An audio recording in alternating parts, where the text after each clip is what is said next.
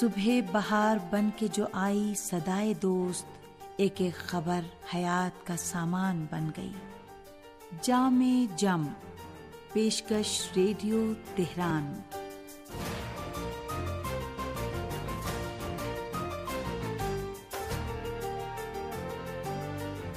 عزیز سامعین، محمد و آل محمد پر درود و سلام کے ساتھ آپ کا پسندیدہ پروگرام جامع جم لے کر حاضر ہیں۔ حسین اختر کا سلام قبول کیجیے حضرت علی علیہ السلام فرماتے ہیں، جو شخص حیا کا لباس پہنتا ہے، اس کا عیب کوئی بھی دیکھ نہیں پاتا۔ لہذا حیا اختیار کرو، کیونکہ حیا نجابت کی دلیل و نشانی ہے۔ سنتے رہیے جامع جم۔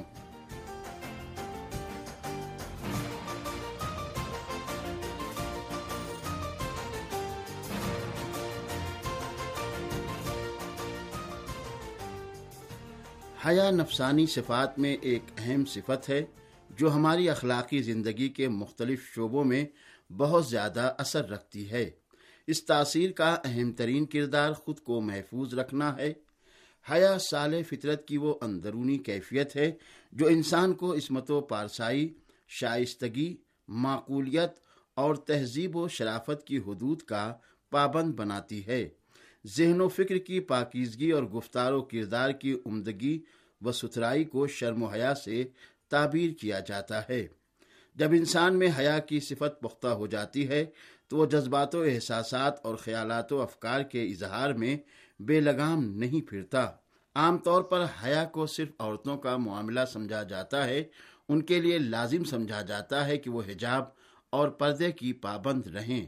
نسوانی عفت و حرمت اور عصمت کی حفاظت کا خیال رکھیں اور سر عام شو خداؤں اور بے باک نگاہوں کے مظاہرے نہ کرتی پھریں۔ اس سے تھوڑا آگے جائیں تو عورتوں اور مردوں کے جنسی جذبات کو قابو میں رکھنے اور اپنے آپ کو شرم کے دائرے کا پابند بنانے کو حیا سمجھا جاتا ہے۔ بلا شبہ بےحدہ اور لچر فکر فوش گفتگو اور گھٹیا حرکات یا بزرگوں کے سامنے بے حجابی و بے باکی آداب کے منافی رویے اور بے حیائی میں شمار ہونے والی چیزیں ہیں۔ لیکن حقیقت یہ ہے کہ مرد ہوں یا عورتیں، نفس انسانی کی یہ پاکیزہ باطنی کیفیت دونوں صنفوں کی زندگی کے ہر مرحلے اور ہر میدان کی ضرورت ہے۔ حیا یہ نہیں ہے کہ برائی کا ارتکاب کرنے کے لیے اپنے اوپر سات پردے تان لیں کہ برا کام کرتے ہوئے لوگوں نے دیکھ لیا تو سماجی حیثیت مجروح ہوگی اور عزت میں کمی آ جائے گی۔ بلکہ برے کام کو ہر مقام اور ہر حال میں برا سمجھ کر اس سے بچنا حیا ہے۔ برائی سے اس لیے بچا جائے کہ سارے جہاں سے پوشیدہ رہ جائے، یہ بجائے خود قابل نفرت ہے۔ حیا کی صفت نہ تو صرف عورتوں سے خاص ہے اور نہ یہ صرف جنسی جذبات اور افعال تک محدود ہے۔ لیکن نسوانی فطرت کے اندر حیاداری کا جوہر مردوں کے مقابلے میں بہت قوی ہوتا ہے، اسی لیے عورت اور حیا کو باہم لازم و ملزوم سمجھا جاتا ہے۔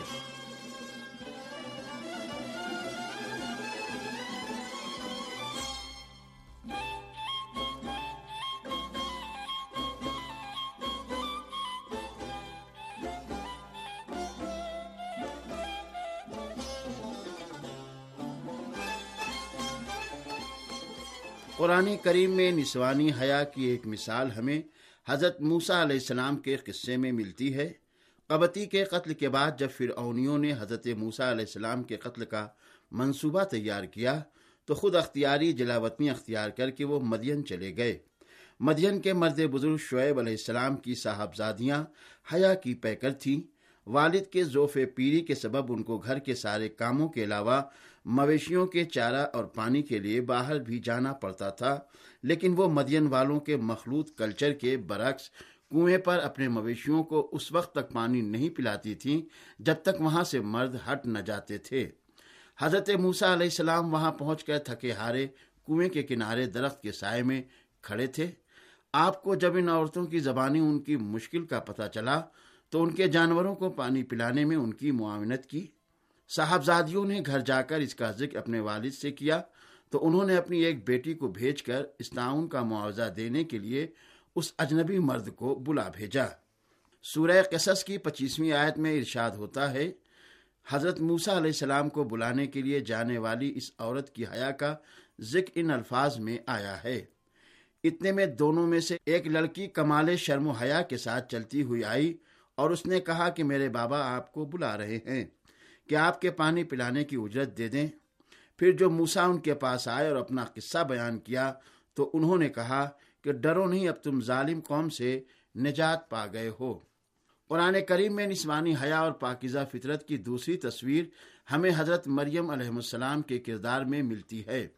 وہ بیت المقدس کے مشرقی گوشے میں موتقف ہو کر پردے میں بیٹھی اللہ کی عبادت کر رہی تھیں۔ کہ اللہ نے بیٹے کی خوشخبری کے ساتھ ایک بشر کی صورت میں اپنے فرشتے کو ان کی طرف بھیجا۔ ایک اجنبی مرد کو یوں تنہائی میں اپنے سامنے دیکھ کر انہیں جو فکر لاحق ہوئی، اس سے ان کی حیاداری اور عفت مابی کی شدت جھلکتی ہے۔ انہیں ڈر محسوس ہوا کہ یہ شخص کسی بری نیت سے ان کے حجرے میں داخل نہ ہوا ہو۔ پریشانی کے عالم میں مریم یکایک بول اٹھی کہ اگر تو خوف خدا رکھتا ہے، تو میں تجھ سے خدا کی پناہ مانگتی ہوں۔ اس نے کہا، میں آپ کے رب کا فرستادہ ہوں کہ آپ کو ایک پاکیزہ فرزند عطا کر دوں۔ انہوں نے کہا کہ میرے یہاں فرزند کس طرح ہوگا جبکہ مجھے کسی بشر نے چھوا بھی نہیں ہے اور میں کوئی بد کردار نہیں ہوں۔ قرآن کریم ہی سے یہ حقیقت ہمارے سامنے واضح ہو جاتی ہے کہ حیا، مرد اور عورت دونوں کا یکساں اخلاقی وصف ہے۔ یہ وصف ہمیں پوری آب و تاب کے ساتھ قصے آدم و ہوا میں بھی نظر آتا ہے۔ لہٰذا ہر انسان کا فریضہ ہے چاہے وہ مرد ہو یا عورت، اپنے کو حیا کا پہکر بنائے، کیونکہ بے حیا اور بے شرم انسان سے ہر عقل مند نفرت کرتا ہے۔ اور سامعین، اب پیش ہے ایک سامع کا خط۔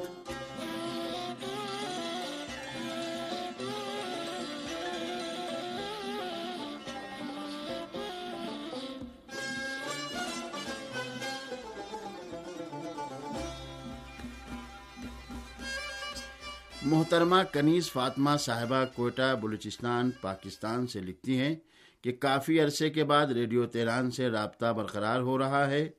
کچھ دنوں قبل ریڈیو تہران کی شام کی نشریات سننے کا موقع ملا۔ پرانی یادیں تازہ ہو گئیں۔ بہرحال ریڈیو تہران نے اپنی سابقہ روایت کو برقرار رکھا ہوا ہے۔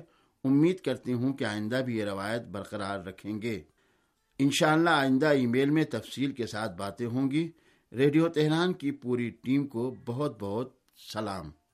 اور سامعین محترمہ کنیس فاطمہ صاحبہ کے شکریہ کے ساتھ اب پیش ہے ایک داستان۔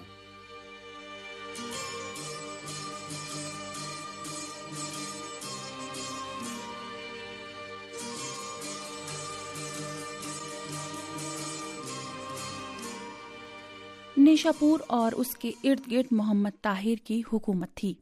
یعقوب لیس سے اس کی مخالفت تھی۔ ایک موقع پر یعقوب لیس ایک بھاری لشکر لے کر نشاپور کی طرف روانہ ہوا۔ نشاپور کے موقع پرست وزراء و عمرہ نے یعقوب لیس کو خط لکھ کر اپنی وفاداری کا یقین دلایا۔ لیکن محمد طاہر کے وزیر دربار ابراہیم حاجب نے اسے کوئی خط نہ لکھا۔ آخرکار محمد طاہر نے شکست کھائی اور یعقوب لیس فاتحانہ طور پر نشاپور میں داخل ہوا۔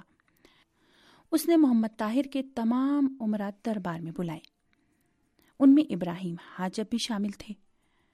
فاتح بادشاہ نے ابراہیم حاجب سے کہا کہ تمام عمرہ وزرا نے خطوط لکھ کر میری حوصلہ افزائی کی اور مجھے اپنی وفا کا یقین دلایا۔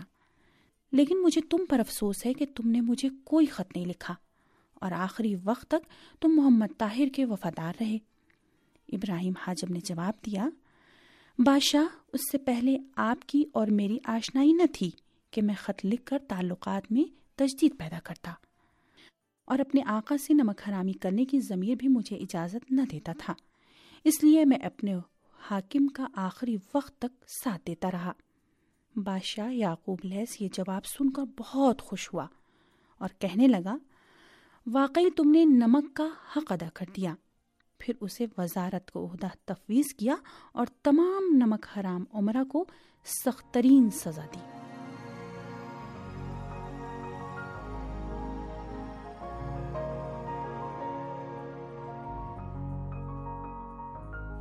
سامعین، اسی کے ساتھ پروگرام جامع جم اپنے اختتام کو پہنچا۔ اجازت دیجیے خدا حافظ۔